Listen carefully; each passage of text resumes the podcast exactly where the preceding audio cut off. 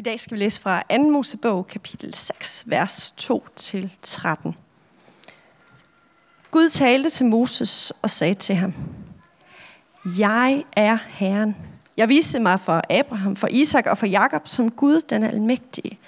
Men under mit navn Jave gav jeg mig ikke til kende for dem. Jeg oprettede også min pagt med dem, om at give dem Kanaan, det land, hvor de boede som fremmede. Nu har jeg hørt israelitternes jamren over, at egypterne har gjort dem til trælle, og jeg husker på min pagt. Sig derfor til israelitterne: Jeg er Herren. Jeg vil føre jer bort fra tvangsarbejdet i Egypten og befri jer fra trældommen. Jeg vil udfri jer med løftet arm og under hårde straffedomme. Jeg vil tage jer til mig som mit folk, og jeg vil være jeres Gud. Så skal I forstå, at jeg er Herren, jeres Gud, som fører jer bort fra tvangsarbejdet i Egypten. Jeg vil føre jer til det land, som jeg svor, jeg vil give Abraham, Isak og Jakob. Det vil jeg give jer til ejendom. Jeg er Herren. Sådan talte Moses til israelitterne. Men de ville ikke høre på Moses, fordi de havde mistet modet under det hårde arbejde. Da sagde Herren til Moses: Gå hen og sig til Egyptens konge Farao, at han skal lade israelitterne gå ud af landet. Men Moses sagde for Herrens ansigt: Israelitterne vil ikke høre på mig. Hvorfor skulle Farao så høre på mig, når jeg er uomskåret på læberne? Herren gav Moses og Aaron besked om at gå til israelitterne og til egypterkongen Farao, for at israelitterne kunne blive ført ud af Egypten.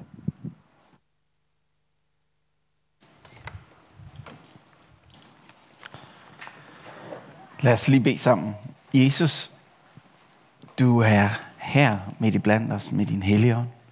Og vi beder dig om, at du må tale og gøre det, som kun du kan gøre i vores hjerter og i vores tanker.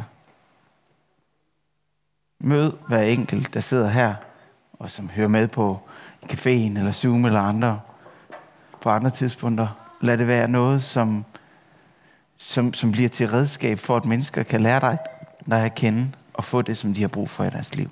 I Jesu navn. Amen.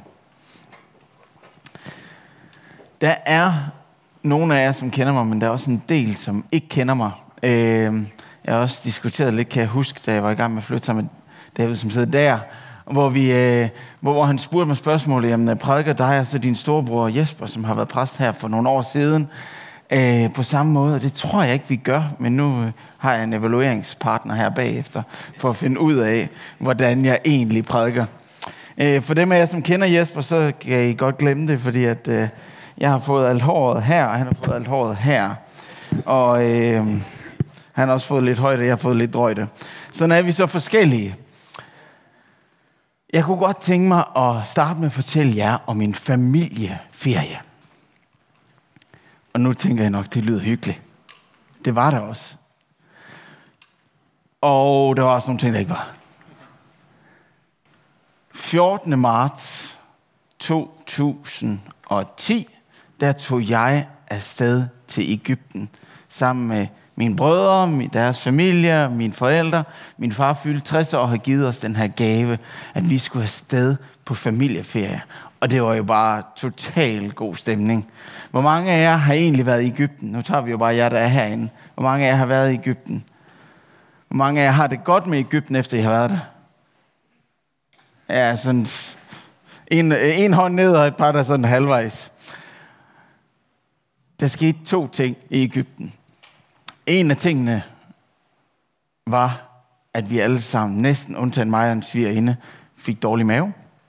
Så man kan sige, at Egypten fik mere ud af os, end vi fik ud af Egypten. Men, øh, men det var så en ting. Men noget andet, det var, at lige da vi kom i to tusind og ti, jeg ved ikke, om vi kan huske så langt tilbage, så I ved lidt om, hvad der skete før. Nogle af jer, som spillede her, var måske ikke så gammel igen. Jeg føler mig lidt gammel en gammel, når jeg kan snakke ti år tilbage, som om det var i går. Men i to tusind og ti, der var det ikke særlig længe efter det, der hed Muhammed-krisen. Altså, der var tegnet nogle billeder af profeten Mohammed i Jyllands-Posten, jeg tror også i et andet. avis. Og den første aften, da vi var dernede, så tænkte jeg, at jeg skulle på Starbucks, jeg skulle have en iskaffe. Det trængte jeg til, det var varmt. Så kommer jeg, hvor er du fra? Jamen, jeg er fra Danmark, fordi det er man ligesom vant til, at være fra Danmark, det er godt, ikke? Det er sådan et go-to-card, når man er i udlandet, det, så, så kan folk godt lide en. Så sagde han, Mohammed-tegningerne. Ja, okay. Jeg skynder mig bare lige at få iskaffen og gå ud. Så skete det så videre i løbet af ugen, at der sådan, nogen var jo glade, fordi vi var turister og kom med penge. Andre, de var sådan ret sådan irriteret på os, bare fordi jeg var dansker.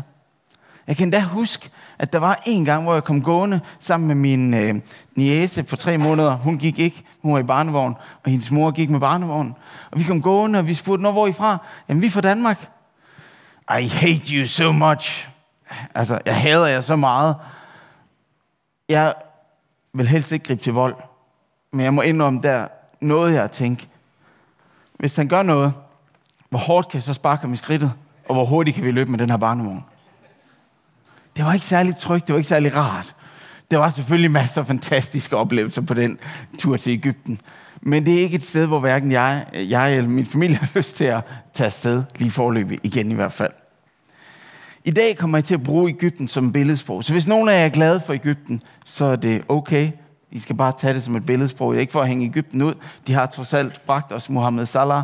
Men for jer, der ikke ved det, så er en fodboldspiller for Liverpool. Men... Men bortset fra det, så bruger jeg det i dag som billedsprog. For vi står ofte i vores liv og prøver at planlægge. Prøver at få et godt liv. Prøver at få nogle gode tanker for vores liv. Vi har drømme, vi har længsler, vi har håb. Men mange af os kan godt genkende, der en gang imellem kommer, og sådan et eller andet, der forstyrrer vores planer, vores håb. Næsten som et Egypten, som ødelægger nogle ting for vores liv. Som ødelægger øh, den vej, som vi egentlig havde planlagt, som vi havde håbet, vi kunne gå. Og den forsvinder lige så langsomt. Og det er ikke særlig rart. Og i dag, så kunne jeg godt tænke mig at dykke lidt ned i det her. For jeg tror faktisk på, at Gud, han har gode planer for alle. Både for Mikkel, der blev døbt for hele familien. For alle har Gud gode planer. Men i dagens tekst, så møder vi en Gud, der starter med at slå fast. Jeg er til at stole på. Jeg var der for Abraham, jeg var der for Isak, jeg var der for Jakob. Jeg var der for jeres forfædre. Gud siger, jeg har givet et løfte, og det har jeg tænkt mig at opfylde. Jeg har tænkt mig at give jer et lovet land. Folkets smerte, som det er lige nu, skal ophøre og forsvinde, og tiden er inde til det lige nu. Gud siger, jeg er jeres Gud, og I skal være mit folk. Jeg vil føre jer ud af slaveriet. Jeg vil genoprette det, som har været mistet. Jeg vil føre jer ud af det, som er et Egypten, et træls sted for jer. Her var det, så et fysisk sted. Men der står, at de havde mistet modet. De havde mistet modet. Og de ville ikke høre på, hvad Moses sagde. Og Moses blev så endda sendt afsted videre til den mægtigste mand i hele Egypten, og højst sandsynligt også i hele området, måske endda i hele verden, nemlig Farao. Og sige, jamen du skal gå. Ja, jamen jeg kunne ikke engang få dem der, som kender historien, og som måske gerne vil høre det her gode budskab. Jeg kan ikke engang få dem til at tro på mig. Hvordan skal jeg så gøre noget for ham, men Gud sagde, gå alligevel. Gud har gode planer, og han har gode ønsker for vores liv. Jeg tror, Gud tænker store tanker om dit liv og om mit liv. Uanset hvad vi, om vi tror på ham eller ej, så ser han noget fantastisk i dig, ligesom du er, med det, som du bærer på, og godt og ondt. Han ser noget fantastisk i dig.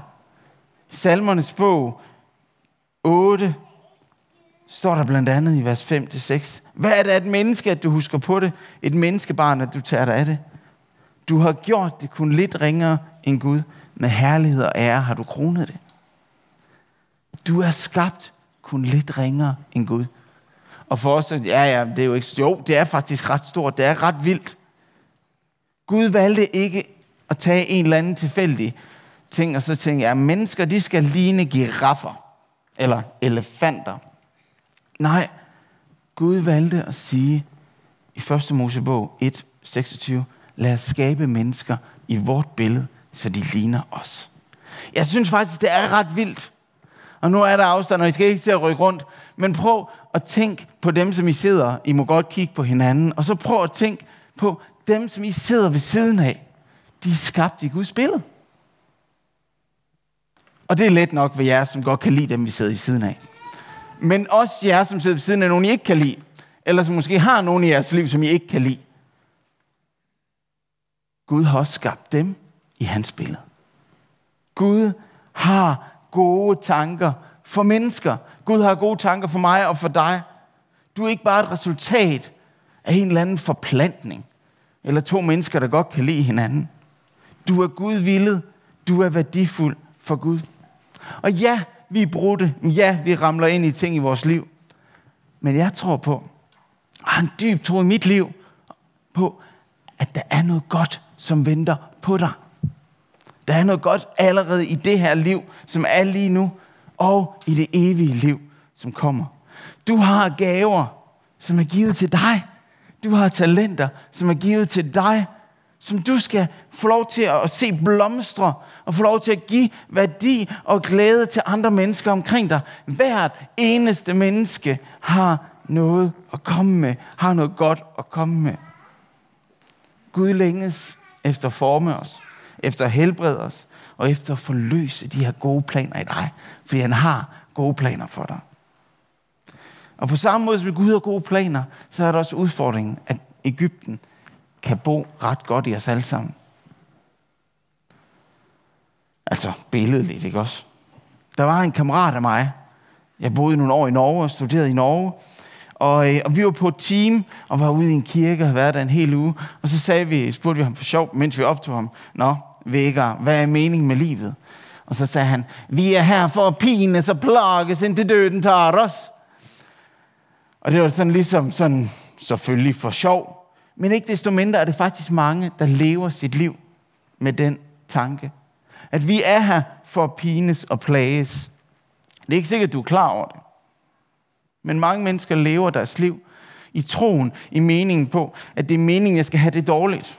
Det er meningen, jeg ikke skal lykkes med mit liv. Min fortælling om mig selv er, at jeg er grim, dum og ulækker. Det er min fortælling om mit liv, og der er ikke nogen, som skal ændre den. Det er den fortælling, som mange også har. Og måske er det også din livsfortælling, selvom du ikke er klar over det. Der er nogen, der har sagt noget ned over dit liv. Der er nogen, der har talt dumme ting. Der er nogen, der har tænkt og handlet grimt og dumt mod dig. Og det tynger dig ned. Det holder dig fast. Og det var den samme situation, som de jødiske folk var i. De havde kæmpet, de havde knoklet. De stod der, og de var blevet slaver. Det startede egentlig godt, men de var blevet slaver, og de knoklede for nogle andre. De havde mistet modet. Deres situation og deres smerte havde gjort, at de var holdt op med at tro på, at der ventede dem noget godt. De var holdt op med at tro på, at der var noget godt, som kunne komme. Så der står du måske i dit liv. Oplever du det her? Oplever du, hvordan der er ting, som vokser i dit liv? Synd, som vokser i dit liv, og du kan ikke komme videre. Oplever du, at du slutter fred med dig og tænker, jamen det nytter ikke noget alligevel. Og du er kommet ind på en vej, som ikke er god for dig, som ikke er god for mennesker omkring dig, og som ikke er god for dit forhold til Gud. Du har sluttet fred med, jeg bliver aldrig fri. Jeg får det aldrig godt igen. Jeg holder mig fanget her. Og ved hvad? Jeg kan godt forstå det. Jeg kan virkelig godt genkende kampen i mit eget liv. At en gang imellem, så kan der være ting, som kan komme og kan storme over os, og næsten overmande os og tage modet fra os. Men jeg vil bare sige i dag til dig, som måske har mistet modet, at Gud har ikke mistet modet på dig. Gud ønsker at sige til dig i dag, at du er ikke alene, du er ikke opgivet. Og det er den tredje ting, som jeg gerne vil dele med jer i dag. Gud har tænkt sig at blive ved med sin plan. Gud giver ikke op. Og det synes jeg er fantastisk. Gud giver ikke op på dig. Uanset hvad, uanset om du løber langt væk, der ikke gider have noget med ham at gøre, eller om du lever tæt på ham, eller om du lever falsk og, og bare lader som om, at du kommer i kirke, og alting godt med det dødt indeni. Gud giver ikke op. Gud bliver ved, og han bliver ved, og han bliver ved, og han bliver ved. Ikke for at udnytte dig, men fordi han elsker dig. I teksten så læser vi om, hvordan at Moses kom ikke igennem til hans folk. Han lykkedes ikke med det, som egentlig burde være den letteste opgave. Han lykkedes ikke med at få det med på, at nu er tiden kommet. Og så gør Gud det, som jeg synes er fuldstændig vanvittigt. Altså hvis jeg skal tænke sådan planlægningsmæssigt, visionsmæssigt, så skulle man ligesom have fokusgruppen med først, ikke også? Inden man begynder og sådan bevæge sig ud. Det, der sker, det er jo, at han sender ham til Farao. Slaverne vil ikke lytte, men så går Gud bare videre. Fordi Gud vil ikke give op. Han var så travlt optaget af at skabe håb og bane vej ind i de her menneskers liv, så han var ligeglad med, om det var den mægtigste mand på jorden. Gud bliver ved med sin plan i dit liv. Han giver ikke op på dig. Han giver ikke op på mennesket. Mennesket valgte sine egne veje, da han havde skabt dem. Gud havde skabt mennesket af kærlighed og til kærlighed, men mennesket valgte at være herre for sig selv, og ikke lade Gud være herre. Mennesket blev synd og blev adskilt fra Gud. Og nogen tænker nogle gange, at når man læser Gamle Testamente, som er den første del af Bibelen, kan man sige, så, så tænker man, ej, det, det er sådan en masse mærkelige ting. Men jeg synes, det er en fantastisk ting. Man skal bare lige prøve at forstå den sådan nogenlunde, ellers så kan det godt blive noget drabeligt noget. Men der læser vi om, hvordan Gud, han igen og igen og igen og igen ønskede at række ud til et folk og vise hele verden, hvem han var igennem det her jødiske folk. Prøv at opdrage dem, prøv at vise dem en bedre vej, prøv at vise dem en anden vej. Og så valgte Gud selv, og jeg er fuldstændig blown away en gang imellem, når jeg tænker på det, over at Gud, den almægtige, den der skabte alt, valgte selv at blive en af de skabte. Valgte selv at blive menneske.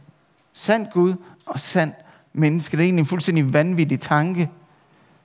Jesus, Guds søn, kom til jorden, hvor han førte mennesker ind i genoprettelse, hvor han førte mennesker til nyt liv, til nyt håb, hvor han døde på et kors, hvor han besejrede døden, hvor han banede vejen til himlen, og i dag gør død til liv for os. Og Jesus gik ud af den der grav, som han var i, da han var død, for der ikke var nogen af os, som nogensinde skal blive hængende i vores grav. For vi kan godt blive hængende i Egypten. Vi kan godt blive hængende i det, som holder os fast. Det, som holder os nede. Men Jesus gik ud af graven, for at du og jeg kan få lov til at opleve, at han sætter os fri og får os ud af den grav. Fordi han bliver ved, og han bliver ved, og han bliver ved med at elske, og han bliver ved med at ønske, og han bliver ved med at gøre alt, hvad han kan, for at du skal få lov til at opleve alt det fantastiske, han har for dig. Og så er spørgsmålet her til slutningen. Giver det her egentlig mening for dig? Du behøver ikke svare mig. Helst ikke. Det bliver noget råd, hvis de alle sammen skal til at svare. Men oplever du måske, at der er noget, der er dit Egypten? Der er noget, som holder dig fast. Der er noget, som tager modet fra dig, som har taget modet fra dig. Det kan være fejl, du har begået. Det kan være svigt for dig selv eller andre. Det kan være bitterhed over, at livet ikke var blevet, som du ønskede, at det skulle være, eller som du håbede, eller som du forventede. Det kan være afhængighed af forskellige ting i dit liv, som du bare ikke kan komme fri fra. Det kan også være, at der er nogen af jer, som har det sådan lige nu, at I oplever, at det hele den her coronavirus-tid, den fuldstændig ligger som en dyne over jer og holder jer fanget. Altså vi snakker tit, vi har to børn derhjemme. Vi snakker tit, åh, oh, de her coronatider, kan de ikke snart stoppe? Må vi ikke snart kramme igen? Altså selvfølgelig må vi kramme dem, vi er i smittefællesskab med, og vi krammer derhjemme, bare roligt. Men, men hvornår er de her tider færdige? Hvornår kan vi gøre de der ting? Jeg kan huske i marts, april, der hvor alting var lukket. Jamen, hvornår må vi komme i Leves Lejland? Kan vi komme, kommer vi overhovedet til at bruge vores foropkort, som vi har fået? Kommer vi til at komme i Legoland? Og jeg kan godt fortælle, at vi har haft en travl sommer. For at der var noget, der skulle tages igen. Men sådan kan der godt være nogle ting, nogle frustrationer, også nogle gange nogle frygt. Der kan være nogle af jer, som måske er dybt bange for nogle ting i jeres liv.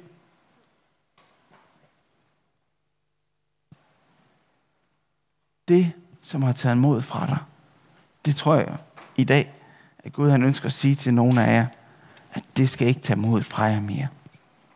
Jeg har nogle rigtig gode nyheder til jer, til mig og til os alle sammen.